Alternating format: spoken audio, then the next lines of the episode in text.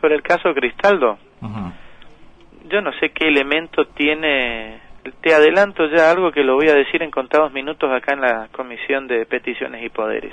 Sí. No hay argumentos de forma ni de fondo para sostener este, la impugnación al ingreso de Gladys Cristaldo. Porque, en primer lugar, no se ha presentado ninguna impugnación eh, con aptitud, digamos, o sea, eh, únicamente pueden, para que me entiendas sencillamente tu audiencia, únicamente pueden impugnar, es decir, impedir el ingreso de un legislador a la Cámara o otro diputado en ejercicio o electo o la máxima autoridad partidaria de, un, de una organización política reconocida legalmente en la provincia.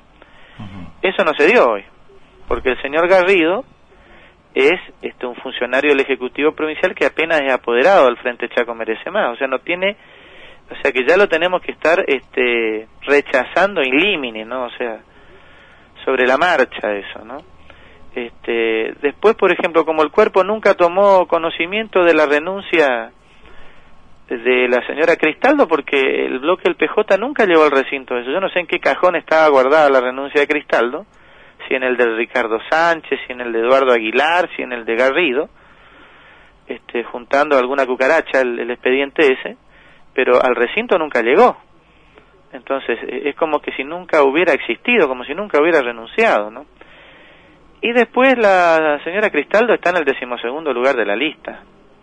Le corresponde ingresar, ¿no? O sea, yo como legislador únicamente impugnaría este, el ingreso de un violador con pruebas suficientes, digamos, ni siquiera con una sentencia o un delincuente de lesa humanidad, ¿no? Entonces hay que tener cuidado también por parte del oficialismo en utilizar eh, estas herramientas de las mayorías circunstanciales este, para ensuciar, yo creo que en 30 años de democracia, lo que ha sido un comportamiento transparente eh, al momento de la incorporación de los legisladores, ¿no? Así que yo creo que si el bloque oficialista está queriendo ponerse fuera de la Constitución y fuera de la ley, yo creo que eso sería lamentable para la democracia chaqueña.